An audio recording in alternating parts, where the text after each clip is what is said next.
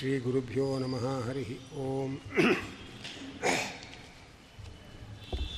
जन्माद्यस्य यतोऽन्वयादितरतश्च अर्थेष्वभिघ्नस्वराट् तेने ब्रह्महृदाय आदिकवये मुह्यन्ति यं सूरयः, तेजो वारिमृदां यथा विनिमयो यत्र त्रिसर्गो मृषा, धाम्ना स्वेन सदा निरस्तकुहकं सत्यं परं धीमहि।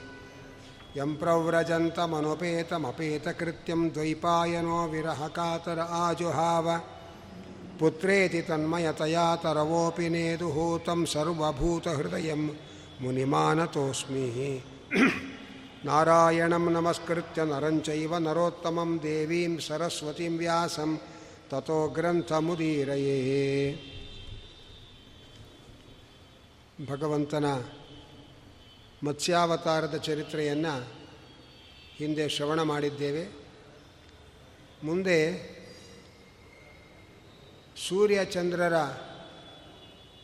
ವಂಶದಲ್ಲಿ ಬಂದಂತಹ ಅನೇಕ ರಾಜರ ಚರಿತ್ರೆಗಳನ್ನು ಶ್ರವಣ ಮಾಡಬೇಕು ಅಂತ ಒಂದು ಕುತೂಹಲವನ್ನು ವ್ಯಕ್ತಪಡಿಸಿದ್ದಾರೆ.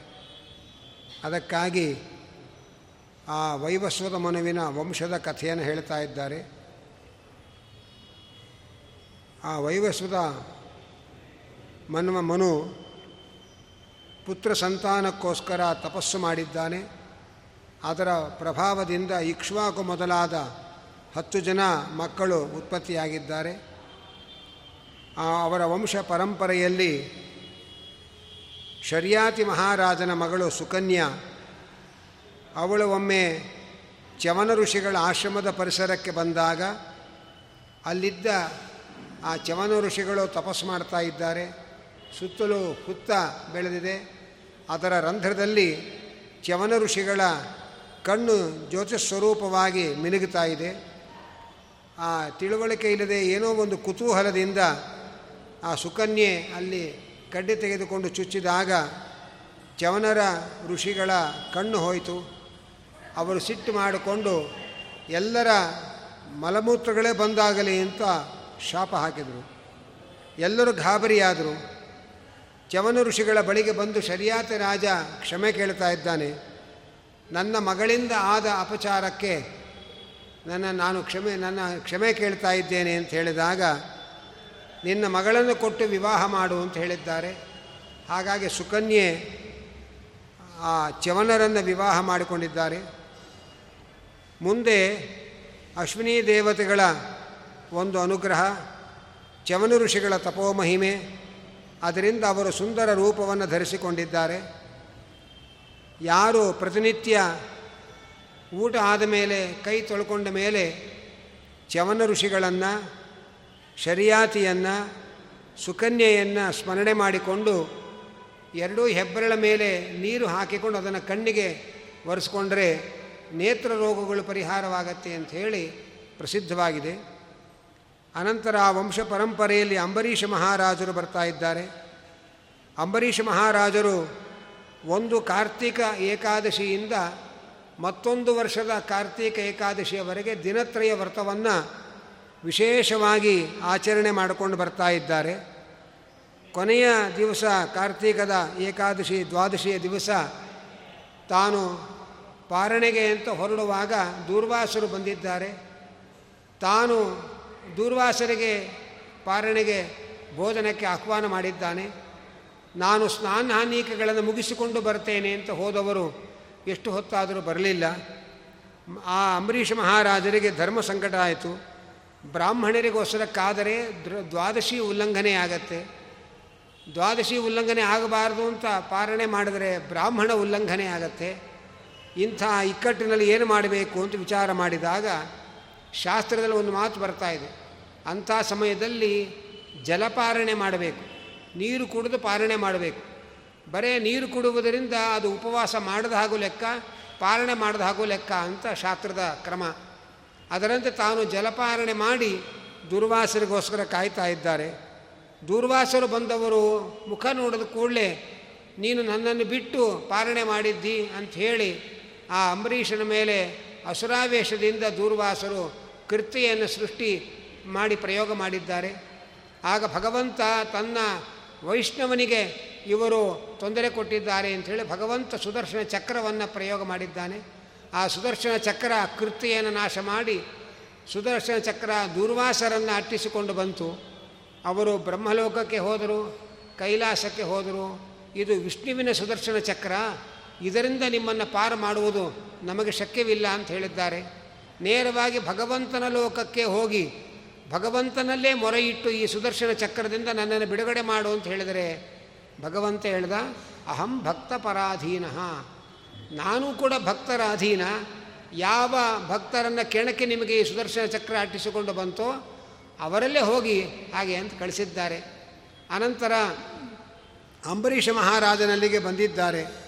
ಅಂಬರೀಷ ಮಹಾರಾಜನನ್ನು ಅವರು ಒಳ್ಳೆಯ ಭಾಗವತೋತ್ತಮ.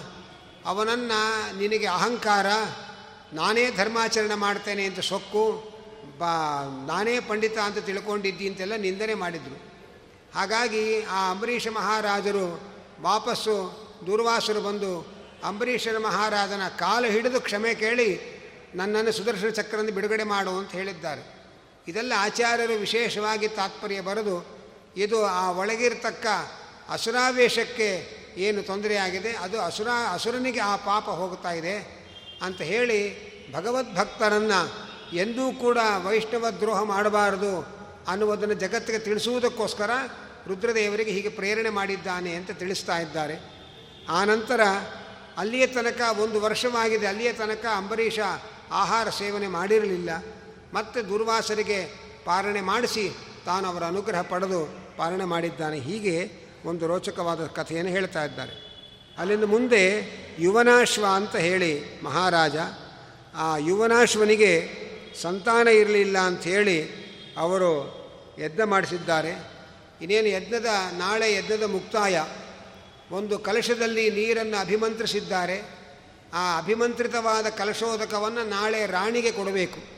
ರಾಣಿ ಅದನ್ನು ಪಾನ ಮಾಡಿ ಸಂತಾನ ಪ್ರತಿಬಂಧಕ ದೋಷ ನಿವಾರಣೆಯಾಗಿ ಅವಳು ಗರ್ಭವತಿಯಾಗಿ ಮಗುವಿಗೆ ಜನ್ಮ ಕೊಡಬೇಕು ಅಂತ ಇಷ್ಟು ವ್ಯವಸ್ಥೆ. ಹಿಂದಿನ ದಿವಸ ರಾತ್ರಿ ಆ ರಾಜನಿಗೆ ಬಾಯಾರಿಕೆಯಾಯಿತು. ಎಲ್ಲ ರುಚುಕಿಗಳು ಹೋಮ ಮಾಡಿದವರು ಆಯಾಸದಿಂದ ಮಲಗಿದ್ದಾರೆ.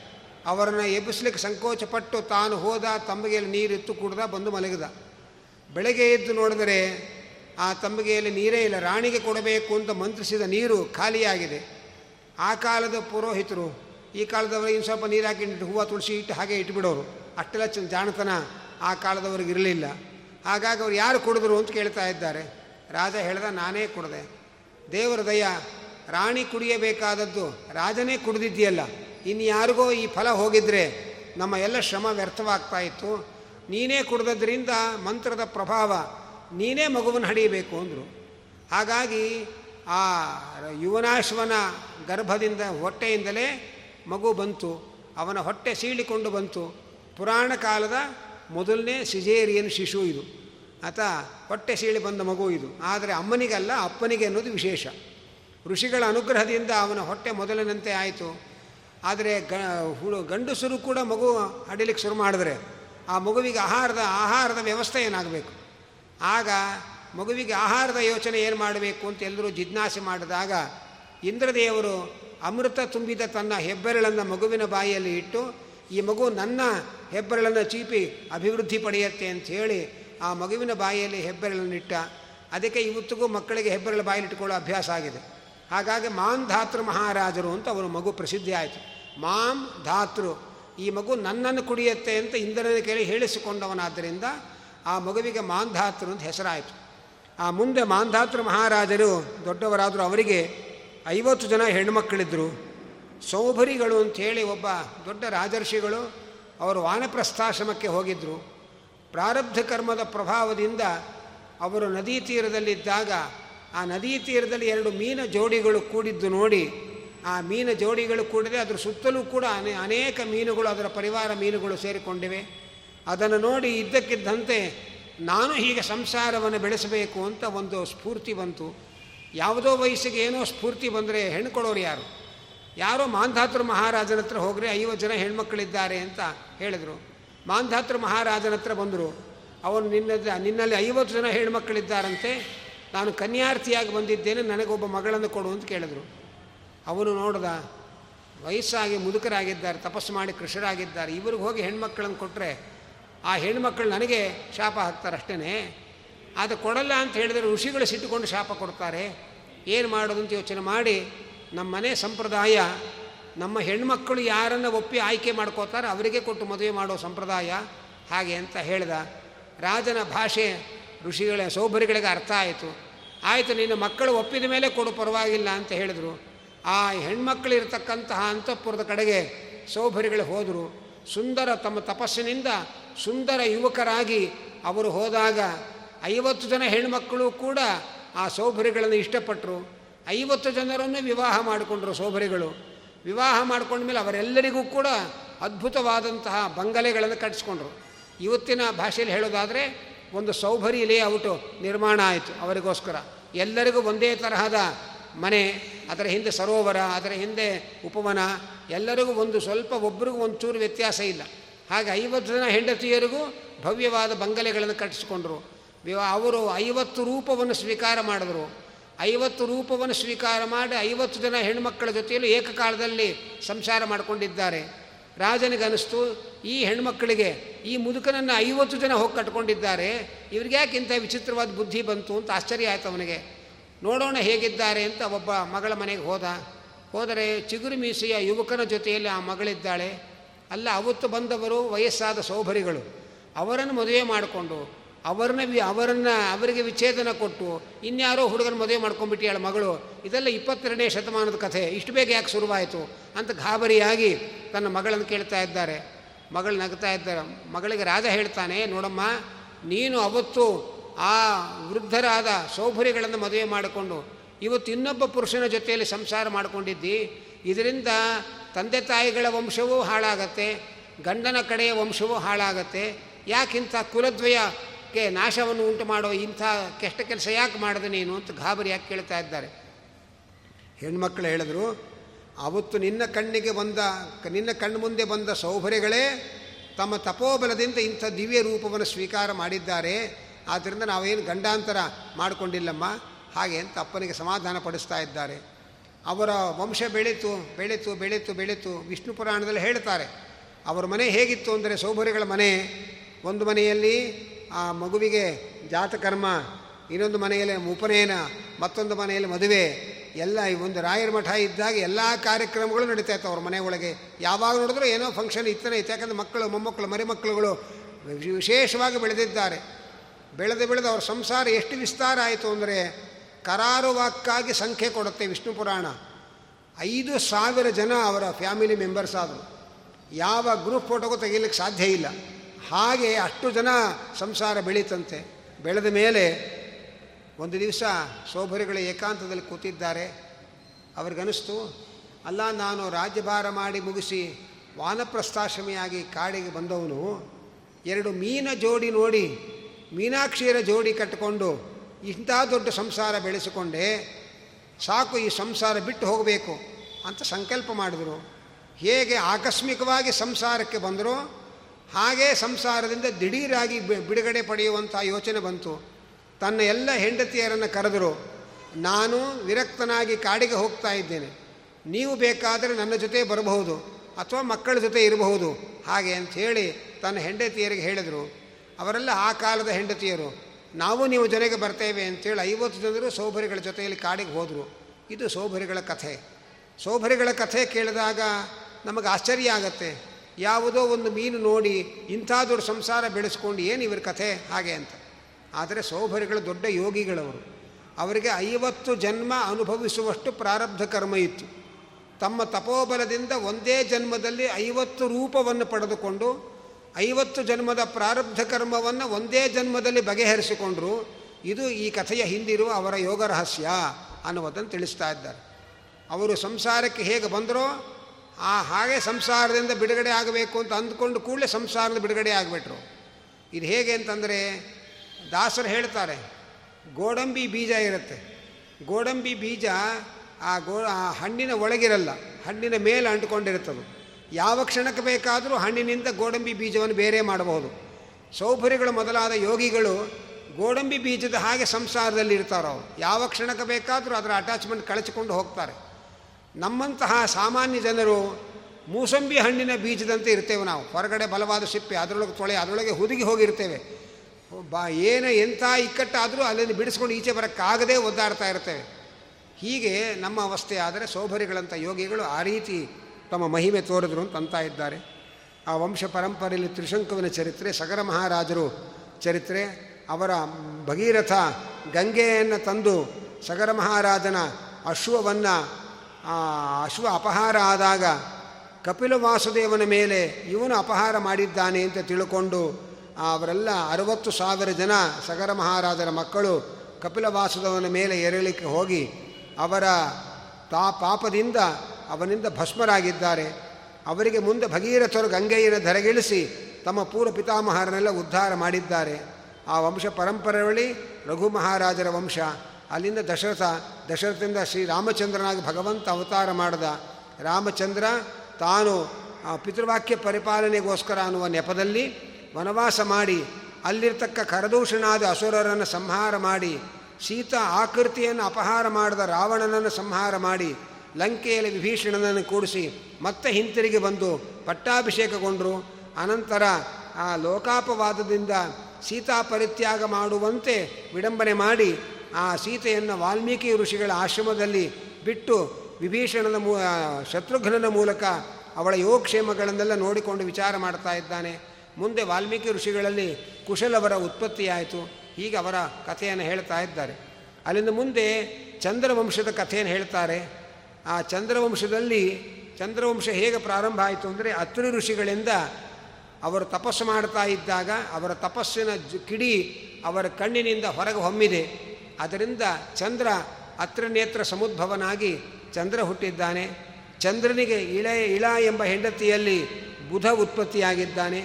ಬುಧನಿಗೆ ಇಳಾದೇವಿಯಲ್ಲಿ ಪುರೂರವ ಮಹಾರಾಜರು ಹುಟ್ಟಿದ್ದಾರೆ. ಆ ಪುರೂರವ ಮಹಾರಾಜರಿಗೆ ಆ ಚಂದ್ರನ ಮಗ ಬುಧ ತಾರೆಯಲ್ಲಿ ಹುಟ್ಟಿದವನು. ಬುಧ ಇಳೆಯನ್ನು ಮದುವೆ ಮಾಡಿಕೊಂಡಿದ್ದಾನೆ. ಇಳೆಯಲ್ಲಿ ಪುರೂರವರು ಉತ್ಪತ್ತಿಯಾಗಿದ್ದಾರೆ. ಪುರಾಣ ಕಥೆಯಲ್ಲಿ ಊರ್ವಶಿಯನ್ನು ಪುರೂರವ ವಿವಾಹ ಮಾಡಿಕೊಂಡಿದ್ದಾರೆ. ಆ ಪುರೂರವ ಊರ್ವಶಿಯರ ಪ್ರಣಯ ಕಥೆ ಬಹಳ ರೋಚಕವಾದ ಕಥೆ. ಊರ್ವಶಿ ಕೆಲವು ಕಾಲ ಶಾಪಗ್ರಸ್ತಳಾಗಿ ಭೂಲೋಕಕ್ಕೆ ಬಂದಿದ್ದಾಳೆ. ಆಗ ಪುರೂರವರು ಅವಳನ್ನು ನೋಡಿ ಇಷ್ಟಪಟ್ಟು ಮದುವೆಯಾಗಿದ್ದಾರೆ. ಆದರೆ ಆಗ ದೇವಲೋಕದಲ್ಲಿ ಊರ್ವಶಿ ಇಲ್ಲದೆ ಆ ದೇವಲೋಕ ಬಣಬಣ ಅಂತ ಅನಿಸ್ತಾ ಇದೆ ಅಂತ ಹೇಳಿ ದೇವೇಂದ್ರ ಊರ್ವಶಿಯನ್ನು ಕರ್ಕೊಂಡು ಬನ್ನಿ ವಾಪಸ್ಸು ಅಂತ ಹೇಳ್ತಾ ಇದ್ದಾನೆ. ಆಗ ಹೇಳಿದ್ರು, ಇಲ್ಲ, ಊರ್ವಶಿ, ಪುರೂರವನ ಪ್ರೇಮ ಪಾಶಕ್ಕೆ ಸಿಲುಕಿದ್ದಾಳೆ. ಅವಳು ಮತ್ತೆ ಹಿಂತಿರುಗಿ ಬರೋದು ಕಷ್ಟ ಅಂತಂದರು. ಆಗ ಇಬ್ಬರು ಗಂಧರ್ವರು ಹೇಳಿದರು, ಆ ಊರ್ವಶಿ, ಪುರೂರವನನ್ನು ಮದುವೆ ಮಾಡ್ಕೊಂಡು ಬೇಕಾಗಿರೆ ಅದು ಕರಾರಿನ ಮದುವೆ ಅದು. ಹಾಗಾಗಿ ಆ ಕರಾರು ಮುರಿದರೆ ಊರ್ವಶಿ ವಾಪಸ್ ಬಂದೇ ಬರ್ತಾಳೆ. ಏನು ಕರಾರು ಅಂದರೆ, ಊರ್ವಶಿ, ಪುರೂರವ ಇಷ್ಟಪಟ್ಟಾಗ ಮೂರು ಕರಾರು ಹಾಕ್ತಾಳೆ. ನಾನು ದೇವಲೋಕದಲ್ಲಿರುವವಳು ತಾತ್ಕಾಲಿಕವಾಗಿ ಭೂಲೋಕಕ್ಕೆ ಬಂದಿದ್ದೇನೆ. ಆದ್ದರಿಂದ ನನ್ನ ಆಹಾರ ಬರೀ ತುಪ್ಪ. ತುಪ್ಪವನ್ನು ಬಿಟ್ಟು ಇನ್ನೇನು ಆಹಾರವನ್ನು ನಾನು ಸೇವನೆ ಮಾಡಲ್ಲ. ಇದು ನನ್ನ ವ್ರತ. ಜೊತೆಯಲ್ಲಿ ಯಾವ ಕಾಲಕ್ಕೂ ನಗ್ನನಾಗಿ ನನ್ನ ಕಣ್ಣಿಗೆ ಬೀಳಬಾರದು ನೀನು. ಆನಂತರ ಎರಡು ಕುರಿಗಳನ್ನು ತಂದಿದ್ದಾಳೆ. ಈ ಎರಡು ಕುರಿಗಳನ್ನು ಕಾಯಬೇಕು. ಯಾವತ್ತೂ ಇದು ಮೈ ಮರೆತು ಕಳವ ಕಳ್ಕೊ ಕಳವ, ಕಳೆದೋಗಬಾರದು. ಹಾಗೆ ಅಂತ. ಅಂತೂ ಆ ಊರ್ವಶಿಯ ಆಕರ್ಷಣೆಗೆ ಬಲಿಯಾದವನು. ಊರುಷಿ ಕರ್ಕೊಂಡು ಬಂದ ಕುರಿಯನ್ನು ಕಾಯಬೇಕಾಯಿತು, ಊರ್ವಶಿಯನ್ನು ನೋಡ್ಕೋಬೇಕಾಯಿತು. ಆ ಗಂಧರ್ವರು ಊರ್ವಶಿಯನ್ನು ವಾಪಸ್ ಕರೆಸ್ಕೊಳ್ಬೇಕು ಅಂತ ಹೇಳಿ, ಅವರು ಒಮ್ಮೆ ಊರ್ವಶಿ ಮತ್ತು ಪುರೂರವರು ಅವರು ಏಕಾಂತದಲ್ಲಿರುವಾಗ ಅವರ ಆ ಕುರಿಯನ್ನು ಕದ್ದುಬಿಟ್ಟಿದ್ದಾರೆ. ಅದನ್ನು ರಕ್ಷಣೆ ಮಾಡೋದಕ್ಕೆ ಅಂತ ಇದ್ದ ಸ್ಥಿತಿಯಲ್ಲೇ ಪುರೂರವ ಮಹಾರಾಜ ಎದ್ದು ಹೊರಟಾಗ ಗಂಧರ್ವರು ಮಿಂಚಿನ ಬೆಳಕು ಸೃಷ್ಟಿ ಮಾಡಿ ನಗ್ನಾವಸ್ಥೆಯೊಳಗೆ ರಾಜ ಊರುಷಿಯ ಕಣ್ಣಿಗೆ ಬೀಳುವಂತೆ ಮಾಡಿ ಆ ಕರಾರುಗಳನ್ನು ಮುರಿದಿದ್ದಾರೆ. ಊರುಷಿ ವಾಪಸ್ಸು ದೇವಲೋಕಕ್ಕೆ ಹೋಗಿದ್ದಾಳೆ. ಊರ್ವಶಿ ದೇವಲೋಕಕ್ಕೆ ಹೋದ ಮೇಲೆ ಪುರೂರವನಿಗೆ ಆ ಊರ್ವಶಿ ವಿರಹ ಬಹಳ ಶ್ರಮ ಆಯಿತು. ಮತ್ತೆ ನಾನು ಊರ್ವಶಿಯನ್ನು ಸೇರಬೇಕು, ಏನು ಮಾಡಬೇಕು ಅಂತ ವಿಚಾರ ಮಾಡ್ತಾ ಇದ್ದಾನೆ. ಯಾವತ್ತೋ ಒಂದು ದಿನದ ಮಟ್ಟಿಗೆ ಊರ್ವಶಿ ಭೂಲೋಕಕ್ಕೆ ಬರೋ, ಬರುವಳಿದ್ಲು. ಅವತ್ತು ಊರ್ವಶಿಯನ್ನು ಭೇಟಿಯಾಗಿ ನನ್ನನ್ನು ನಿನ್ನ ಲೋಕಕ್ಕೆ ಕರ್ಕೊಂಡು ಹೋಗು ಅಂತ ಹೇಳ್ತಾ ಇದ್ದಾರೆ. ಸ ಈ ಇದೇ ಶರೀರದಿಂದ ದೇವಲೋಕಕ್ಕೆ ಹೋಗೋದು ಬಹಳ ಕಷ್ಟ.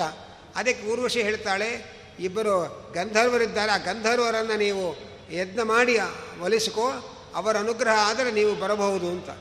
ಅದಕ್ಕೋಸ್ಕರವಾಗಿ ಗಂಧರ್ವರನ್ನು ಕುರಿತು ತಪಸ್ಸು ಮಾಡ್ದ. ಅವರು ಒಂದು ಗಡಿಗೆಯಲ್ಲಿ ಅಗ್ನಿಯನ್ನು ಕೊಟ್ಟರು ಈ ಅಗ್ನಿಯಲ್ಲಿ ಹೋಮ ಮಾಡು, ಹಾಗೆ ಅಂತಂದರು. ಆ ಅಗ್ನಿಯನ್ನು ನೆಲಕ್ಕಿಡಬಾರ್ದಾಗಿತ್ತು ಅವನು ಬಂದು ಆನೀಕಕ್ಕೆ ಅಂಥೇಳಿ ಅನಿವಾರ್ಯವಾಗಿ ಅಗ್ನಿ ಅಗ್ನಿಯ ಗಡಿಗೆಯನ್ನು ನೆಲದ ಮೇಲಿಟ್ಟ.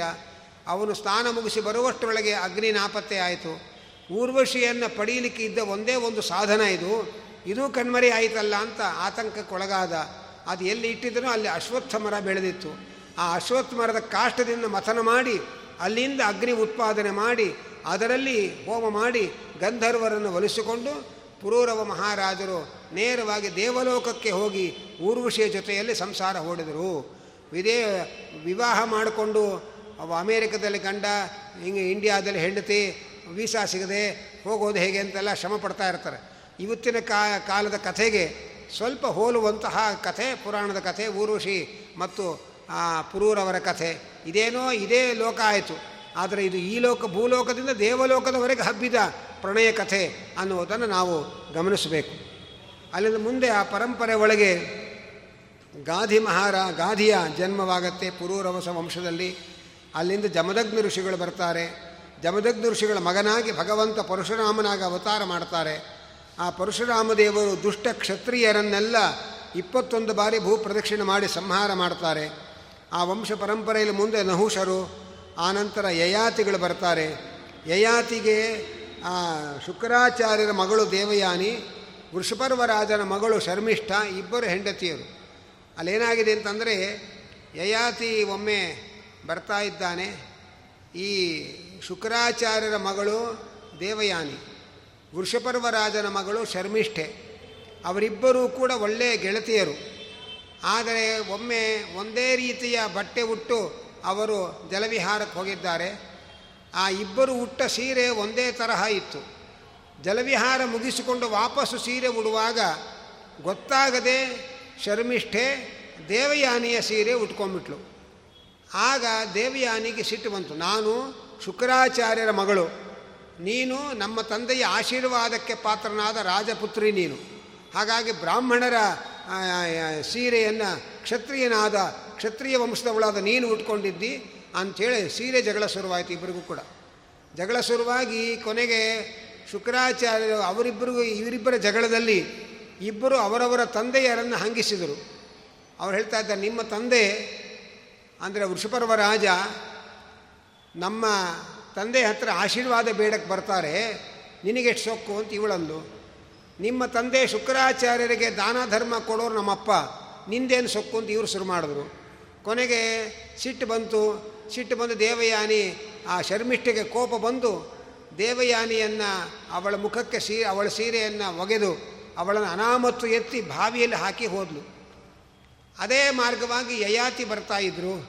ಬಾವಿಯಿಂದ ಒಂದು ಆಕರಂದನ ಧ್ವನಿ ಕೇಳಿಸ್ತು, ಕಾಪಾಡ್ರಿ ಕಾಪಾಡ್ರಿ ಅಂತ. ಯಯಾತಿ ಮಹಾರಾಜ ಬಂದು ನೋಡ್ದ, ಶುಕ್ರಾಚಾರ್ಯರ ಮಗಳು ದೇವಯಾನಿ ಬಾವಿಯಲ್ಲಿ ಬಿದ್ದಿದ್ದಾಳೆ. ಅವಳು ನನ್ನನ್ನು ಕಾಪಾಡ್ರಿ ಅಂತ ಕೇಳ್ಕೊಳ್ತಾ ಇದ್ದಾಳೆ. ಹಾಗಾಗಿ ಶುಕ್ರ ಶುಕ್ರಾಚಾರ್ಯರ ಮಗಳಾದ ದೇವಯಾನಿಯನ್ನು ಯಯಾತಿ ಮಹಾರಾಜ ಕೈ ಹಿಡಿದು ಬಾವಿಯಿಂದ ಮೇಲಕ್ಕೆ ಎತ್ತಿ ರಕ್ಷಣೆ ಮಾಡ್ದ. ರಕ್ಷಣೆ ಮಾಡಿದ್ರೆ ಥ್ಯಾಂಕ್ಸ್ ಹೇಳ್ಬಿಟ್ಟು ಹೋಗಬೇಕು. ಅದು ಮಾಡಲಿಲ್ಲ ಅವಳು. ನನ್ನ ಜೀವನದಲ್ಲಿ ಮೊಟ್ಟ ಮೊದಲು ನನ್ನ ಕೈ ಹಿಡಿದವರು ನೀವೇ. ಕೊನೆಯ ತನಕ ನೀವೇ ನನ್ನ ಕೈ ಹಿಡಿಬೇಕು ಅಂತ ಶುರು ಮಾಡಿದವಳು ಹೆಣ್ಮಕ್ಕಳು ಆಪತ್ತಿನಲ್ಲಿದ್ದಾಗ ಕಾಪಾಡಕ್ಕೆ ಹೋಗೋರು ಬಹಳ ಯೋಚನೆ ಮಾಡಬೇಕು ಈ ಕಥೆ ಕೇಳಿದ್ರೆ. ಹಾಗಾಗಿ ಏನೋ ಬಾವಿಯಲ್ಲಿ ಬಿದ್ದಿದ್ದಾಳೆ ಅಂತ ಎತ್ತಿದರೆ ನನ್ನ ಕೈ ಹಿಡಿದು ನೀವೇ ನನ್ನನ್ನು ಮೊದಲು ಕೈ ಹಿಡಿದವರು ಕೊನೆಯ ತನಕ ನೀವೇ ನನ್ನ ಕೈ ಹಿಡಿಬೇಕು, ನೀವೇ ನನ್ನ ಮದುವೆ ಮಾಡ್ಕೋಬೇಕು ಅಂತ ಶುರು ಮಾಡಿದ್ರು. ಯಯಾತಿ ಮಹಾರಾಜರಿಗೆ ದೇವಯಾನಿಯ ಮೇಲೆ ಇಷ್ಟ ಆಯಿತು ಮನಸ್ಸಲ್ಲಿ. ಆದರೆ ಶುಕ್ರಾಚಾರ್ಯ ಮಗಳವಳು, ನಾನು ಕ್ಷತ್ರಿಯ, ನಾನು ಹೇಗೆ ವಿವಾಹ ಮಾಡಿಕೊಂಡು ಶುಕ್ರಾಚಾರಕ್ಕೆ ಶಾಪಕ್ಕೆ ತುತ್ತಾದ ಗತಿ ಏನು ಅಂತ ಅವನು ಗಾಬರಿ. ದೇವಯಾನಿ ಹೇಳ್ತಾಳೆ, ಏನು ಯೋಚನೆ ಮಾಡಬೇಡಿ. ಬೃಹಸ್ಪತ್ಯಾಚಾರ್ಯರ ಮಗ ಕಚ ನನಗೊಂದು ಶಾಪ ಕೊಟ್ಟಿದ್ದಾನೆ. ನಿಮಗೆ ಬ್ರಾಹ್ಮಣರ ಹುಡುಗ ಸಿಗೋದಿಲ್ಲ. ನೀನು ಬೇರೆಯವ್ರನ್ನೇ ಮದುವೆ ಮಾಡ್ಕೋಬೇಕು ಅಂತ ಶಾಪ ಕೊಟ್ಟಿದ್ದಾರೆ. ಆದ್ದರಿಂದ ನಾನು ಕ್ಷತ್ರಿಯರನ್ನೇ ಮದುವೆ ಮಾಡ್ಕೋಬೇಕು, ನೀವೇ ಮದುವೆ ಆಗಬೇಕು ಅಂತ ಶುರು ಮಾಡಿದ್ರು. ಹಾಗಾಗಿ ಅಲ್ಲಿ ಯಯಾತಿಗೆ ಆ ಶುಕ್ರಾಚಾರ್ಯರ ಮುಂದೆ ಹೋಗಿ ದೇವಯಾನಿ ಯಯಾತಿ ನಡೆದ ಕಥೆಯನ್ನೆಲ್ಲ ಹೇಳಿದ್ರು. ಯಯಾತಿ ಶುಕ್ರಾಚಾರ ಅನುಮತಿ ಬೇರೆಗೆ ಮದುವೆ ಮಾಡಿಕೊಂಡ್ರು. ಅದಕ್ಕೆ ಮುಂಚೆ ಏನಾಗಿದೆ? ಆ ಶಯ್ಯ ಯಯಾ, ದೇವಯಾನಿ ಶರ್ಮಿಷ್ಠೆಯರ ಜಗಳದಲ್ಲಿ ಆ ಶರ್ಮಿಷ್ಠೆ ಶುಕ್ರಾಚಾರ್ಯರನ್ನು ನಿಂದನೆ ಮಾಡಿದ್ಲು ಅಂತ ಹೇಳಿ ಆನೆ ಅಪ್ಪನಿಗೆ ದೂರು ಕೊಟ್ಲು. ಅಪ್ಪ, ಈ ರಾಜ್ಯವನ್ನೇ ಬಿಟ್ಟು ಹೋಗ್ತೀನಿ ನಾನು. ಹಾಗೆ ಅಂತ ನನ್ನ ನಮಗೆ ನಾವು ಋಷಿಗಳು, ನಮಗೆ ಯಾವ ರಾಜ್ಯ ಆದರೂ ನಡೆಯುತ್ತೆ. ಇವನ ಹತ್ರ, ಇವನ ಹಂಗಿನಲ್ಲಿ ನಾವು ಇರೋಲ್ಲ ಅಂತೇಳಿ ಶುಕ್ರಾಚಾರ್ಯ ಹೊರಟರು. ವೃಷಪರವ ರಾಜ ಶುಕ್ರಾಚಾರ್ಯಲ್ಲಿ ಕ್ಷಮೆ ಕೇಳಿದ, ಮಕ್ಕಳ ಗಲಾಟೆಗೆ ನೀವು ಊರು ಬಿಟ್ಟು ಹೊರಟೋದ್ರೆ ನನಗೆ ಪೂಜೆ ಮಾಡೋದಕ್ಕೆ ಸತ್ಕಾರ ಮಾಡೋಕ್ಕೆ ಒಬ್ಬ ಅತಿಥಿ ಇಲ್ಲ ಅಂತ ಆಗತ್ತೆ, ನೀವು ಹೋಗಬೇಡ್ರಿ ಹಾಗೇನು ಕೇಳಿಕೊಂಡ. ಹಾಗಾದರೆ ಆ ದೇವಯಾನಿ ಹೇಳಿಕೊಟ್ಲು ಅಪ್ಪನಿಗೆ, ನಿಮ್ಮ ಶರ್ಮಿಷ್ಠೆ ನಮ್ಮ ದೇವಯಾನಿಯ ದಾಸಿಯಾಗಿರಬೇಕು ಹಾಗಿದ್ದರೆ ನಾ ಈ ಊರಲ್ಲಿ ಇರ್ತೇನೆ ಅಂತ ಕರಾರ ಹಾಕಿದರು. ಹಾಗಾಗಿ ಶರ್ಮಿಷ್ಠೆ ದೇವಯಾನಿಯ ದಾಸಿಯಾಗಿ ಸೇವೆ ಮಾಡಿಕೊಂಡಿದ್ಲು. ಎಲ್ಲಿ ತನಕ ಸೇವೆ ಮಾಡ್ಬೋದು? ಮಾ, ದೇವಯಾನಿ ಮದುವೆ ಮಾಡ್ಕೊಂಡು ಹೋದ್ಮೇಲೆ ಅವಳು ಬಿಡಬೇಕಾಗಿತ್ತು. ಆದರೆ ಅವಳಿಗೆ ಆ ದೇವಯಾನಿಗೆ, ನಾನು ಗಂಡನ ಮನೆಗೆ ಹೋದ ಮೇಲೂ ಈ ಶರ್ಮಿಷ್ಠೆ ನನ್ನ ಗಂಡನ ಮನೆಯಲ್ಲೂ ನನ್ನ ದಾಸಿಯಾಗಿರಬೇಕು ಅಂತ ಹಠ ಹಿಡಿದ್ಲು ಆಗ ಶುಕ್ರಾಚಾರ್ಯರು ದೇವಯಾನಿಯನ್ನು ಯಯಾತಿಗೆ ಕೊಟ್ಟು ಮದುವೆ ಮಾಡಬೇಕಾದ್ರೆ ಹೇಳಿದ್ರು, ನೋಡಪ್ಪ, ಇವಳು ದೇವಯಾನಿಯ ದಾಸಿಯಾಗಿರ್ತಾಳೆ, ಶರ್ಮಿಷ್ಠೆ. ಯಾವತ್ತೂ ನನ್ನ ಮಗಳಿಗೆ ಇವಳು ಸವತಿ ಆಗಬಾರ್ದು, ಎಚ್ಚರಿಕೆ ಅಂತ ಹೇಳಿ ಕಳಿಸಿದ್ದಾಳೆ. ಅದೇ ಪ್ರಕಾರ ಮದುವೆ ಆಯಿತು. ಮದುವೆ ಆದಮೇಲೆ ಆ ಶರ್ಮಿಷ್ಠೆಗೆ ಅರಮನೆ ಒಳಗೆ ಇರಲಿಕ್ಕೆ ಅವಕಾಶ ಕೊಡಲಿಲ್ಲ ಅವಳು, ದೇವಯಾನಿ. ಊರ ಹೊರಗಡೆ ಉಪವನದಲ್ಲಿ ಒಂದು ಅಲ್ಲಿ ವಾಸಕ್ಕೆ ವ್ಯವಸ್ಥೆ ಮಾಡಿಕೊಟ್ಟಿದ್ದಾಳೆ. ಅಂದರೆ ಅರಮನೆಯ ಕಾರ್ಮಿಕರು ಇರುವಂಥ ಒಂದು ಏರಿಯಾ ಅಂತ ಇಟ್ಕೊಳ್ಳಿ. ಅಲ್ಲಿ ಅವ- ಅವಕಾಶ ಮಾಡಿಕೊಟ್ಟಿದ್ದಾರೆ. ಇದರಿಂದ ಇನ್ನೂ ಅನುಕೂಲ ಆಯಿತು. ಒಂದು ದಿವಸ ಯಯಾತಿ ಮಹಾರಾಜನ ಜೊತೆಯಲ್ಲಿ ದೇವಯಾನಿ ಉಪವನಕ್ಕೆ ಹೋಗಿದ್ದಾಳೆ. ಅಲ್ಲಿ ಪುಟ್ಟ ಪುಟ್ಟ ಮೂರು ಮಕ್ಕಳು, ಗಂಡು ಮಕ್ಕಳು ಆಟ ಆಡ್ತಾ ಇದ್ದರು ಆ ಮಕ್ಕಳು ನೋಡಿದರೆ ಒಳ್ಳೆ ರಾಜಕಳೆ ತುಂಬಿತ್ತು. ದೇವಯಾನಿಗೆ ಆಶ್ಚರ್ಯ ಆಯಿತು. ಇಂಥ ರಾಜಕಳೆ ತುಂಬಿದ ಮಕ್ಕಳು ಅರಮನೆಗಳಲ್ಲಿ ಇರಬೇಕು. ಈ ಉಪವನದ ಸಮೀಪದಲ್ಲಿ ಇಂಥ ರಾಜಕಳೆ ಇರೋ ಮಕ್ಕಳು ಹುಟ್ಟಿದ್ದಾರೆ ಅಂದರೆ ಯಾರು ಮಕ್ಕಳು ಇವರು? ಹಾಗೇನು ಸಂದೇಹ ಪಡ್ತು. ಆಗ ದೇವಯಾನಿ ಯಯಾತಿಯ ಮುಂದೆ ಹೇಳಿದ್ದು ನೋಡ್ರಿ ಒಳ್ಳೆಯ ರಾಜ ಕಳೆ ಇದೆ ಈ ಮಕ್ಕಳಲ್ಲಿ, ಯಾರ ಮಕ್ಕಳು ಏನೋ ಹಾಗೆ ಅಂತ ಹೇಳಿದ್ಲು. ಯಾರದೋ ಮಕ್ಕಳು ಇರ್ತಾರೆ ನೀನ್ಯಾಕೆ ತಲೆ ಕೆಡಿಸ್ಕೊತೀನಿ ಕರ್ಕೊಂಬಂದ ಆದರೂ ಅವಳ ಮನಸ್ಸಿನಲ್ಲಿ ಇದು ಯಯಾತಿಗೆ ಶರ್ಮಿಷ್ಠಿಯಲ್ಲಿ ಹುಟ್ಟಿರೋ ಮಕ್ಕಳೋ ಏನೋ ಅನ್ನೋ ಸಂಶಯ ಹಾಗೆ ಉಳಿದಿತ್ತು. ಮತ್ತೊಮ್ಮೆ ಉಪವನಕ್ಕೆ ಹೋದಾಗ ಅದೇ ಮಕ್ಕಳು ಭೇಟಿಯಾಯಿತು. ಇವಳು ಇದ್ದಕ್ಕಿದ್ದಂತೆ ಯಾರನ್ನೂ ವಿಚಾರಿಸಿದ ಮಕ್ಕಳನ್ನೇ ಕೇಳಿದ, ನಿಮ್ಮಪ್ಪ ಯಾರು? ಅಂತ. ಆ ಮಕ್ಕಳಿಗೆ ದೊಡ್ಡವರು ರಾಜಕೀಯ ಏನು ಗೊತ್ತು? ಮಕ್ಕಳು ಹೇಳಿದ್ರು ಇವರೇ ನಮ್ಮಪ್ಪ ಅಂತ ಯಯಾತಿ ಅಂತ ತೋರಿಸ್ಬಿಡ್ತು. ಶರ್ಮಿಷ್ಠೆಗೆ ಸಿಟ್ಟು ಬಂತು ನಾನು ದೇವಯಾನಿಗೆ ಸಿಟ್ಟು ಬಂತು. ನಾನು ಅಧಿಕೃತವಾಗಿ ಮದುವೆ ಆದವಳು. ನನಗೆ ಎರಡೇ ಗಂಡು ಮಕ್ಕಳು. ಈ ಶರ್ಮಿಷ್ಠೆಗೆ ಮೂರು ಜನ ಗಂಡು ಮಕ್ಕಳು. ಇದು ಒಂದು ಅಸಹನೀಯ ಅಸಹನೆ, ಕೋಪ. ಮತ್ತು ನನಗೆ ಹೇಳದೆ ಕೇಳದೆ ಗುಟ್ಟಾಗಿ ನನ್ನ ವಿಷಯವೇ ಗೊತ್ತಿಲ್ಲದೆ ಮದುವೆಯಾಗಿ ಮೂರು ಮಕ್ಕಳಾಗಿ ಹೋಗಿದೆ. ಇದೆಲ್ಲ ಸಿಟ್ಟು ಬಂತು ಅವಳಿಗೆ. ಅದೇ ಯದು ತುರು, ಯದುಂಚ ತುರುವ ಸಂಚೈವ, ಹಾಗೆ ದೃಹ್ಯಂಚ ಅನುಂಚ ಪೂರ್ವಂಚ, ಹಾಗೆ ಅಂತೇಳಿ ದೃಹ್ಯು ಅನುಪೂರು ಎಂಬುದಾಗಿ ಮೂರು ಜನ ಮಕ್ಕಳು ಆ ಶರ್ಮಿಷ್ಠೆಗೆ, ಆನಂತರ ದೇವಯಾನಿಗೆ ಯದು ತುರ್ವಸು ಅಂತ ಇಬ್ಬರು ಮಕ್ಕಳು, ಆ ನಂತರದಲ್ಲಿ ಆ ಯದು ಯದುವಿನಿಂದ ಯದುವಂಶ ಅಂತ ಮುಂದೆ ಬೆಳೆಯಿತು ಅಂತ ಅಂತ ಇದ್ದಾರೆ. ಆ ದೇವಯಾನಿ ಶುಕ್ರಾಚಾರ್ಯರ ಹತ್ರ ಹೋಗಿ ಎಲ್ಲ ದೂರು ಕೊಟ್ಲು. ನಿಮ್ಮ ಅಳಿಯ ಶರ್ಮಿಷ್ಠೆಯನ್ನು ಮದುವೆ ಮಾಡಿಕೊಂಡು ಅವಳಿಗೆ ಮೂರು ಜನ ಗಂಡು ಮಕ್ಕಳನ್ನು ಕೊಟ್ಟಿದ್ದಾನೆ, ನನಗೆ ದ್ರೋಹ ಮಾಡಿದ್ದಾನೆ, ಹಾಗೆ ಅಂತ. ಅವ್ರಿಗೆ ಸಿಟ್ಟು ಬಂತು. ಅವ್ರು ಸ್ವಲ್ಪ ಮಗಳ ಮೇಲೆ ಮೋಹ. ಹಾಗಾಗಿ ನನ್ನ ಮಗಳಿಗೆ ಅನ್ಯಾಯ ಆಗಿದೆ ಅಂತ ಹೇಳಿ ನೀನು ಮುದುಕನಾಗೊಂದು ಶಾಪ ಕೊಟ್ಟರು ಯಯಾತಿ ಮಹಾರಾಜರು ಹೇಳಿದರು, ಇನ್ನೂ ಸಂಸಾರ ಸುಖವನ್ನು ಅನುಭವಿಸ್ತಾ ಇರೋ ನಡು ವಯಸ್ಸಿನಂದು ಈ ವಯಸ್ಸಲ್ಲಿ ಮುದುಕನಾಗೊಂದು ಶಾಪ ಕೊಟ್ಟರೆ ನಿಮ್ಮ ಅಳಿಯನಿಗೆ ವೃದ್ಧನಾಗೊಂದು ಶಾಪ ಕೊಟ್ಟರೆ ನಿಮ್ಮ ಮಗಳ ಬಗ್ಗೆ ಸ್ವಲ್ಪ ಯೋಚನೆ ಮಾಡಬೇಕಲ್ವ ನೀವು? ಹಾಗೆ ಅಂತ ಅಂತ ಇದ್ದಾರೆ. ಆ ಯಯಾತಿ ಮಹಾರಾಜ ಕ್ಷಮೆ ಕೇಳಿದ ಮೇಲೆ ಒಂದು ಕೆಲಸ ಮಾಡು. ನಿಮ್ಮ ವೃದ್ಧಾಪ್ಯವನ್ನು ನಿನ್ನ ಮಕ್ಕಳಿಗೆ ಕೊಟ್ಟು ಅವರ ತಾರುಣ್ಯವನ್ನು ನೀನು ಪಡೆಯಬಹುದು ಅಂತ ಒಂದು ಅವಕಾಶ ಮಾಡಿಕೊಟ್ರು. ಯಯಾತಿ ಮಹಾರಾಜ ತನ್ನ ಮಕ್ಕಳನ್ನು ಕೇಳ್ದ. ಆ ಮಕ್ಕಳು ಈಗ ಇನ್ನೂ ಪ್ರಪಂಚ ನೋಡ್ತಾ ಇರೋರು. ಅವ್ರು ಯಾಕೆ ವೃದ್ಧ ಮುದುಕರಾಗ್ತಾರೆ? ಅವರು ಆಗೆಲ್ಲ ನಮ್ಮ ವೃದ್ಧಾಪ್ಯ ಕೊಡೋಕ್ಕೆ ಸಹ ನಮಗೆ ನಮ್ಮ ತಾರುಣ್ಯ ನಿಮಗೆ ಕೊಟ್ಟು ನಿಮ್ಮ ವೃದ್ಧಾಪ್ಯ ನಾವು ತೊಗೊಳಕ್ಕಾಗಲ್ಲ ಅಂತ ನಿರಾಕರಣೆ ಮಾಡಿದ್ರು. ಯಯಾತಿ ಮಹಾರಾಜನ ಸಿಟ್ಟು ಬಂತು, ಅವರಿಗೆಲ್ಲ ಶಾಪ ಕೊಟ್ಟ. ಅಪ್ಪನಿಗೋಸ್ಕರ ಇಷ್ಟು ತ್ಯಾಗ ಮಾಡಲ್ಲ ನೀವು ಅಂಥೇಳಿ ಶಾಪ ಕೊಟ್ಟ. ಕೊನೆಯ ಮಗ ಪೂರು ಅಂತ. ಅವನು ಒಪ್ಪಿಕೊಂಡ ತನ್ನ ತಾರುಣ್ಯವನ್ನು ಅಪ್ಪನಿಗೆ ಕೊಟ್ಟ. ಅಪ್ಪನ ವೃದ್ಧಾಪ್ಯವನ್ನು ಅವನು ಅನುಭವ ಪಡ ಪಡೆದ. ಬಹಳ ವರ್ಷಗಳ ಕಾಲ ಆ ಮಗನ ತಾರುಣ್ಯವನ್ನು ಪಡೆದು ಯಯಾತಿ ಮಹಾರಾಜರು ಸಂಸಾರದ ಸುಖವನ್ನು ಅನುಭವಿಸಿದರು. ಆಮೇಲೆ ಅನಿಸ್ತು, ಇನ್ನು ಎಷ್ಟು ವರ್ಷ ನಾನು ಹೀಗೇ ಇದ್ದರೂ ಸಂಸಾರದ ಭೋಗ ಸಾಕು ಅಂತ ನನಗೆ ಯಾವತ್ತು ತೃಪ್ತಿ ಬರೋದಕ್ಕೆ ಸಾಧ್ಯ. ನಾನಾಗಿಯೇ ಇದನ್ನು ಬಿಡಬೇಕೇ ಹೊರತು ಇದು ನನ್ನನ್ನು ಬಿಡೋದಿಲ್ಲ ಅಂತ ಅನ್ನಿಸ್ತು ಆಗ ಜಗತ್ತಿಗೆ ನನ್ನ ಜೀವನದಿಂದ ಒಂದು ಪಾಠ ತಿಳ್ಕೋಬೇಕು ಜಗತ್ತು ಅಂಥೇಳಿ ನಜಾತು ಕಾಮ ಕಾಮಾನಾಂ ಉಪಭೋಗೇನ ಶಾಮ್ಯತಿ. ಕಾಮವನ್ನು ಭೋಗದಿಂದ ಗೆಲ್ಲಲಿಕ್ಕಾಗಲ್ಲ, ಅದನ್ನು ತ್ಯಾಗದಿಂದಲೇ ಗೆಲ್ಲಬೇಕು. ಬೆಂಕಿಯನ್ನು ತುಪ್ಪ ಹಾಕಿ ಆರಿಸ್ತೇನೆ ಅಂದರೆ ಆಗಲ್ಲ. ಆದ್ದರಿಂದ ಹೇಗೆ ಬೆಂಕಿಯನ್ನು ತುಪ್ಪ ಹಾಕಿ ಆರಿಸ್ತೇನೆ ಅಂದರೆ ಸಾಧ್ಯವಿಲ್ಲವೋ? ಹಾಗೆ ಕಾಮವನ್ನು ಅದು ಏನೇನು ಕೇಳುತ್ತೋ ಎಲ್ಲ ಕೊಟ್ಟು ತೃಪ್ತಿಪಡಿಸಿಬಿಡ್ತೇನೆ ಅಂತ ಹೊರಟ್ರೆ ಅದು ಸಾಧ್ಯ ಇಲ್ಲ. ಆದ್ದರಿಂದ ಮೂರು ಎಲ್ಲ ದ್ವೀಪಗಳು, ಆ ದ್ವೀಪದಲ್ಲಿರುವ ಹೆಣ್ಣು, ಹೊನ್ನು, ಮಣ್ಣುಗಳು ಎಲ್ಲ ಒಬ್ಬನಿಗೆ ಕೊಟ್ಟರು ಮನುಷ್ಯನ ಬಾಯಲ್ಲಿ ಸಾಕು ಅಂತ ಬಾಯಲ್ಲಿ ತೃಪ್ತಿ ಬರಲ್ಲ. ಆದ್ದರಿಂದ ಅದನ್ನು ಪರಿತ್ಯಾಗ ಮಾಡೋದೇ ಕಾಮವನ್ನು ಗೆಲ್ಲುವ ಉಪಾಯ ಅಂತ ಹೇಳಿ ಆ ಯಯಾತಿ ಮಹಾರಾಜರು ತಾವು ಪಾಠ ಕಲಿತು ತಾವು ಕಲಿತ ಪಾಠವನ್ನು ಜಗತ್ತಿಗೆ ಘೋಷಣೆ ಮಾಡಿದ್ರು. ಹೀಗೆ ಆ ಮಗನಿಗೆ ಅವನ ತಾರುಣ್ಯವನ್ನು ಅವನಿಗೆ ಕೊಟ್ಟು ಅವರ ವೃದ್ಧಾಪ್ಯವನ್ನು ತಾವು ಪಡ್ಕೊಂಡು ವಿರಕ್ತನಾದರು. ಹಾಗೆ ಅಂತ ಹೇಳ್ತಾ ಇದ್ದಾರೆ. ಮುಂದೆ ಅದೇ ವಂಶ ಪರಂಪರೆ ಒಳಗೆ ಆ ಯದುವಂಶದಲ್ಲಿ ಕೃತವೀರ್ಯ ಅಂತ ಒಬ್ಬ ರಾಜ ಹುಡ್ತಾನೆ. ಕೃತವೀರ್ಯನಿಗೆ ಒಬ್ಬ ಮಗ ಹುಡ್ತಾನೆ. ಅವನಿಗೆ ಕಾರ್ತವೀರ್ಯ ಅರ್ಜುನ ಅಂತ ಹೆಸರು. ಆ ಕೃತವೀರ್ಯ ದತ್ತಾತ್ರೇಯ ರೂಪಿಯಾದ ಭಗವಂತನಿಂದ ಅನೇಕ ಯೋಗ ರಹಸ್ಯಗಳನ್ನೆಲ್ಲ ತಿಳಿದಿರ್ತಾನೆ. ಅವನು ಎಂತಹ ಯೋಗಿ ಅಂದರೆ ಏಕಕಾಲದಲ್ಲಿ ಏಳು ರೂಪ ತೆಗೆದುಕೊಂಡು ಏಳು ದ್ವೀಪಗಳಲ್ಲಿ ರಾಜ್ಯಭಾರ ಮಾಡ್ತಾ ಇದ್ದ.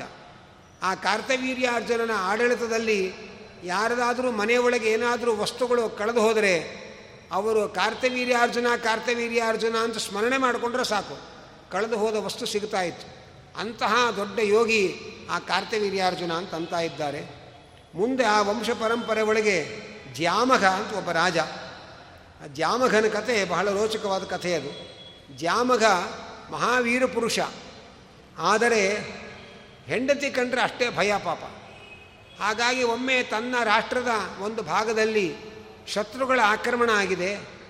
ಆ ಶತ್ರುಗಳ ಆಕ್ರಮಣ ಆದಾಗ ಅವನು ಯುದ್ಧಕ್ಕೆ ಹೋಗಿ ಶತ್ರುಗಳನ್ನು ಪರಾಭವಗೊಳಿಸಿ ಅವರು ಆಕ್ರಮಿಸಿಕೊಂಡ ತನ್ನ ರಾಜ್ಯದ ಭಾಗವನ್ನು ತಾನು ಹಿಂದಕ್ಕೆ ಪಡ್ಕೊಂಡ. ಆ ಶತ್ರುಗಳು ಓಡಿ ಹೋಗುವಾಗ ಶತ್ರುಗಳ ಕಡೆಯ ಒಬ್ಬ ಹೆಣ್ಮಗಳು ಅಲ್ಲೇ ಉಳಿದೋಗಿದ್ಲು. ಆ ಹೆಣ್ಮಗಳನ್ನು ನೋಡಿದಾಗ ಆ ಇವನಿಗೆ ಜಾಮಘನಿಗೆ ಇವಳನ್ನು ಮದುವೆ ಮಾಡಿಕೊಳ್ಬೇಕು ಅಂತ ಆಸೆ ಆಯಿತು. ಯಾಕೆಂದರೆ ಜಾಮಘನ ಹೆಂಡತಿ ಶೈಬ್ಯ ಅಂತ. ಅವಳಲ್ಲಿ ಸಂತಾನ ಆಗಿರಲಿಲ್ಲ. ಆದ್ದರಿಂದ ಅವಳನ್ನು ಆ ಹೆಣ್ಮಗಳನ್ನು ಮದುವೆ ಮಾಡಿಕೊಳ್ಬೇಕು ಅಂತ ಯೋಚನೆ ಮಾಡ್ದ. ಆದರೆ ಆ ಹೆಂಡತಿ ನೆನಪಾದ್ಲು. ಗಾಬರಿ ಆಯಿತು. ಯಾತಕ್ಕೂ ಹೆಂಡ್ತೀನಿ ಒಂದು ಮಾತು ಕೇಳಿಬಿಡೋಣ ಅಂತ ಹೇಳಿ ಅವಳನ್ನು ರಥದಲ್ಲಿ ಕೂಡಿಸಿಕೊಂಡು ದಿಗ್ವಿಜಯಾಗಿ ಬಂದ. ರಾಜ ಗೆದ್ದು ಬರ್ತಾ ಇದ್ದಾನೆ, ಅವನನ್ನು ಸ್ವಾಗತ ಮಾಡಬೇಕು ಅಂತ ಸಿದ್ಧಿ, ಸುದ್ದಿ ಬಂತು. ಅವಳ ಕೈಯಲ್ಲಿ ಆರತಿ ಹಿಡಿದು ಶೈಬ್ಯ ಆ ರಥದಲ್ಲಿ ಬಂದಂತಹ ರಾಜನಿಗೆ ದಿಗ್ವಿಜಯ ಮಾಡಿಕೊಂಡು ಬಂದ. ರಾಜನಿಗೆ ಆರತಿ ಮಾಡಿ ಅವನನ್ನು ಸ್ವಾಗತಿಸಬೇಕು ಅಂತ ಆರತಿ ಕೈಲಿ ಹಿಡಿದವಳು. ರಾಜನ ಹಿಂದೆ ಇರೋ ಹುಡುಗಿಯನ್ನು ನೋಡಿ ಆರತಿ ಮಾಡೋದು ಬಿಟ್ಟು ಆ ರತಿ ಯಾರು ಅಂತ ಕೇಳಿ ಶುರು ಮಾಡಿದ್ನು ಆಗ ರಾಜನಿಗೆ ಗಾಬರಿ ಆಗೋಯ್ತು ಪಾಪ. ಗಾಬರಿ ಆಗೋಗಿ ಹೆಂಡತಿಗೆ ಹೆದರಿ ನಮ್ಮ ಸೊಸೆ ಮಾಡಿಕೊಳ್ಳೋಣ ಅಂತ ಕರ್ಕೊಂಡು ಬಂದೆ ಅಂತ ಹೇಳಿಬಿಟ್ಟೆ ಬಾಯಿ ತಪ್ಪಿ. ತನ್ನ ಹೆಂಡತಿ ಮಾಡ್ಕೊಳ್ಬೇಕು ಅಂತ ಕರ್ಕೊಂಡು ಬಂದವನು. ಆ ಮೊದಲ ಹೆಂಡತಿ ಜೋರಾಗಿ ವಿಚಾರಿಸಿದ್ದಕ್ಕೆ ಗಾಬರಿಯಾಗಿ, ತನ್ನ ಸೊಸೆ ಮಾಡ್ಕೊಂಡು ಬರೋಣ ಅಂತ ಕರ್ಕೊಂಡು ಬಂದೆ ಅಂತಂದ. ಅವಳು ಇನ್ನಷ್ಟು ಗಾಬರಿ ಆಯಿತು. ಯಾಕೆಂದರೆ ನನಗೆ ಮಕ್ಕಳೇ ಆಗಿಲ್ಲ ಸೊಸೆ ಎಲ್ಲಿಂದ ಬರಬೇಕು. ಹಾಗೆ ಅಂತ ಅವಳು ಇನ್ನಷ್ಟು ಜೋರು ಮಾಡಿದ್ಲು. ಆದರೆ ಯಾವ ಅಮೃತ ಘಳಿಗೆಯಲ್ಲಿ ಅವಳು ಆ ಮಾ, ಅವನು ಆ ಮಾತು ಹೇಳಿದ್ನೋ, ಆ ಕಾಲನಿಯಾಮಕ ಪರಮಾತ್ಮನ ಅನುಗ್ರಹದಿಂದ ಆ ಶೈಬ್ಯ ಗರ್ಭವತಿ ಆದಲು ಒಂದು ಗಂಡು ಮಗು ಹುಡ್ತು. ಆ ಗಂಡು ಮಗುವಿಗೆ ಮೊದಲೇ ತಂದ, ಈ ಹುಡುಗಿಯನ್ನು ತಂದು ಕೊಟ್ಟು ಮದುವೆ ಮಾಡಿದ್ರು ಹುಟ್ಟು ಗಂಡು ಮಗ ಹುಟ್ಟೋ ಮುಂಚೆಯೇ ಸೊಸೆ ರೆಡಿಯಾಗಿದ್ದಾಳೆ. ಆನಂತರ ಆ ಸೊಸೆಯನ್ನು ತಂದು ಮದುವೆ ಮಾಡಿದ್ರು. ಆ ಮಗುವೇ ವಿದರ್ಭ ಮಹಾರಾಜರು. ಆ ವಿದರ್ಭ ಮಹಾರಾಜರಿಗೆ ಸಾಕ್ಷಾತ್ ರುಕ್ಮಿಣೀ ದೇವಿ ಅವತಾರ ಮಾಡಿ ವೈದರ್ಭಿ ಅಂತ ಅನಿಸಿಕೊಂಡ್ಲು ಹೀಗೆ ಆ ರುಕ್ಮಿಣಿಯ ತಂದೆ ವಿದರ್ಭ ಮಹಾರಾಜರ ಹುಟ್ಟಿನ ಕಥೆ ಇಷ್ಟು ರೋಚಕವಾಗಿರ್ತಕ್ಕಂಥ ಕಥೆ. ಪುರಾಣ ಕೇಳ್ತಾ ಇದ್ರು ಸುಮ್ಮನೆ ಇರ್ತಾರೆ. ಅಲ್ಲ, ಹುಡುಗಿ ಒಂದು ಜಾಸ್ತಿ ವಯಸ್ಸಾಗಿರಬಾರ್ದು, ಚಿಕ್ಕವಳಾಗಿರಬೇಕು ಅಂತೆಲ್ಲ ತಕರಾರು ಮಾಡ್ತೀರಿ. ಇಂಥ ಕತೆ ನೀವು ಪುರಾಣ ಹೇಳಿದರೆ, ನಾಳೆ ಹುಡುಗರು ಕೂಡ ನಾವ್ಯಾಕೆ ನಮಗಿಂತ ಹೆಚ್ಚಿಗೆ ದೊಡ್ಡ ವಯಸ್ಸಾಗಿರೋರು ಮದುವೆ ಮಾಡ್ಕೋಬಾರ್ದು ಅಂತ ಕೇಳಿದ್ರೆ ಅದಕ್ಕೆ ಉತ್ತರ ಏನು ಕೊಡಬೇಕು? ಹಾಗೆ ಹೆಂಗೆ ಕೇಳ್ತಾರೆ? ಅದಕ್ಕೆ ಹೇಳ್ತಾರೆ, ಪುರಾಣದಲ್ಲಿ ಮಾಡಿದ್ದನ್ನೆಲ್ಲ ನಾವು ಮಾಡ್ತೇವೆ ಅಂತ ಅನ್ಬಾರ್ದಪ್ಪ. ಪುರಾಣದಲ್ಲಿ ನಮಗೇನು ಮಾಡು ಅಂತ ಹೇಳ್ತಾರೆ, ಅದನ್ನು ಮಾತ್ರ ಮಾಡಬೇಕು. ಆ ಕಾಲದಲ್ಲಿ ಅವರಿಗೆ ವಯಸ್ಸಿನಿಂದ ದೊಡ್ಡವರು ಚಿಕ್ಕವರು ಅಂತ ತೀರ್ಮಾನ ಮಾಡ್ತಾ ಇರಲಿಲ್ಲ. ಅವರ ವ್ಯಕ್ತಿತ್ವದಿಂದ ತೀರ್ಮಾನ ಮಾಡಿದ್ರು. ಹಾಗಾಗಿ ಯಾವುದೋ ಒಂದು ಆಕಸ್ಮಿಕವಾಗಿ ಭಗವಂತನ ಸಂಕಲ್ಪದಂತೆ ನಡೆದಂತಹ ವಿವಾಹ ಅದು. ಅದನ್ನು ಉದಾಹರಣೆಯಾಗಿಟ್ಕೊಂಡು ಎಲ್ಲರೂ ನಾವು ಹಾಗೆ ಮಾಡ್ತೇವೆ ಅಂತ ಹೋಗಬಾರ್ದು. ಆದ್ದರಿಂದ ಪುರಾಣದಲ್ಲಿ ಹೇಳಿ, ನಡ, ಪುರಾಣದ ಕಥೆಯಲ್ಲಿ ನಡೆದದ್ದನ್ನೆಲ್ಲ ನಾವು ಮಾಡ್ತೇವೆ ಅಂತ ಹೋಗಬಾರ್ದು. ಪುರಾಣದಲ್ಲಿ ನಮ್ಮ ಯೋಗ್ಯತೆಗೆ ನಮಗೇನು ಮಾಡಬೇಕು ಅಂತ ಹೇಳ್ತಾರೆ ಅದನ್ನು ಮಾತ್ರ ನಾವು ಮಾಡಬೇಕು. ಹಾಗೆ ಅಂತ ಅಂತ ಇದ್ದಾರೆ. ನಂತರ, ಆ ಯದುವಂಶದಲ್ಲಿ ವಸುದೇವನಿಗೆ ದೇವಕಿಯನ್ನು ಕೊಟ್ಟು ವಿವಾಹ ಮಾಡಿದ್ದಾರೆ. ಆ ವಸುದೇವ ದೇವಕಿಯರ ವಿವಾಹವಾಗಿ ಕೆಲವು ದಿವಸಗಳು ಕಳೀತು. ಆ ವಿವಾಹ ಪರ್ವಕಾಲ ಅಂತಾರೆ. ಅಂದರೆ ಹದಿನಾರು ದಿವಸಗಳ ಕಾಲ ವಿವಾಹ ಪರ್ವಕಾಲ ಅಂತ. ಹದಿನಾರನೇ ದಿವಸ ಚಪ್ಪರದ ಪೂಜೆ ಅಂತ ಮಾಡ್ತಾರೆ. ಈಗ ಯಾವತ್ತು ಭಾನುವಾರವೋ ಅವತ್ತೇ ಮಾಡಿ ಮುಗಿಸ್ಬಿಡ್ತಾರೆ. ಹಳೆ ಕಾಲದಲ್ಲಿ ಹದಿನಾರನೇ ದಿವಸ ಅಂತ ಲೆಕ್ಕ. ಈ ಹದಿನಾರು ದಿವಸದಲ್ಲಿ ಹೊಸದಾಗಿ ಸೊಸೆ ಬಂದಿರ್ತಾಳೆ. ಅವಳ ಕೈಯಲ್ಲಿ ಕೆಲವು ಮನೆ ಕೆಲಸಗಳನ್ನು ಮಾಡಿಸಲ್ಲ. ಪರಕೆ ಹಿಡಿಸೋದು, ಕಸ ಗುಡಿಸೋದು, ಇಂಥ ಕೆಲವು ಕೆಲವು ಕೆಲಸಗಳನ್ನೆಲ್ಲ ಮಾಡಿಸಲ್ಲ. ಹದಿನಾರು ದಿವಸ ಇವರು ಮಾಡಿಸಲ್ಲ. ಹದಿನೇಳನೇ ದಿವಸದಿಂದ ಅವಳೇ ಮಾಡಲ್ಲ.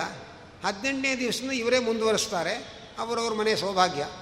ಹಾಗೆ ಆ ಮದುವೆಯಾಗಿ ಐದಾರು ದಿವಸಗಳಾಯಿತು. ಆಗ ವಸುದೇವ ದೇವಕಿಯರಲ್ಲಿ ಮುಂದೆ ಭಗವಂತ ಕೃಷ್ಣನಾಗ ಅವತಾರ ಮಾಡ್ತಾನೆ ಅಂತ ಹೇಳ್ತಾರೆ.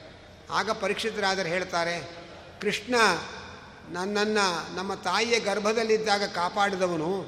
ಆ ಕೃಷ್ಣನ ಕಥೆಯನ್ನು ವಿವರವಾಗಿ ಕೇಳಬೇಕು ಅಂತ ನಮಗೆ ಆಸೆ. ನನ್ನ ಪಿತಾಮಹರಾದ ಪಾಂಡವರು ಕೃಷ್ಣನ ಅನುಗ್ರಹದಿಂದಲೇ ಕುರುಕ್ಷೇತ್ರದ ಮಹಾಯುದ್ಧದಲ್ಲಿ ಗೆಲುವು ಪಡೆದು ಅವರು ಉದ್ಧಾರ ಆಗಿ ಪ್ರಸಿದ್ಧರಾದದ್ದು. ಆದ್ದರಿಂದ ಆ ಕೃಷ್ಣನ ಕಥೆಯನ್ನು ಇಷ್ಟು ಗಡಿಬಿಡಿಲಿ ಹೇಳಬೇಡ್ರಿ, ಸ್ವಲ್ಪ ವಿವರವಾಗಿ ಹೇಳ್ರಿ ಅಂತ ಕೇಳ್ತಾ ಇದ್ದಾರೆ. ಹಾಗಾದ್ರೆ ನಾಳೆ ಸಾಯಂಕಾಲ ಪಪ್ಪ ವಿವರವಾಗಿ ಹೇಳೋಣ ಅಂತ ಶುಕಾಚಾರ್ಯ ಹೇಳ್ತಾ ಇದ್ದಾರೆ. ನಾಳೆ ಆ ಕೃಷ್ಣನ ಮಂಗಳ ಕಥೆಯನ್ನು ಶ್ರವಣ ಮಾಡೋಣ ಅಂತ ಹೇಳ್ತಾ ಇವತ್ತ ಕಥೆಯನ್ನು ಭಗವಂತನಿಗೆ ಅರ್ಪಣೆ ಮಾಡ್ತಾ ಇದ್ದೆ. ಕೃಷ್ಣಾರ್ಪಣ ವಸ್ತು ಕಾಯೇನ ಮನಸೇಂದ್ರಿಯ ಮನಸೇಂದ್ರಿಯೈರ್ವ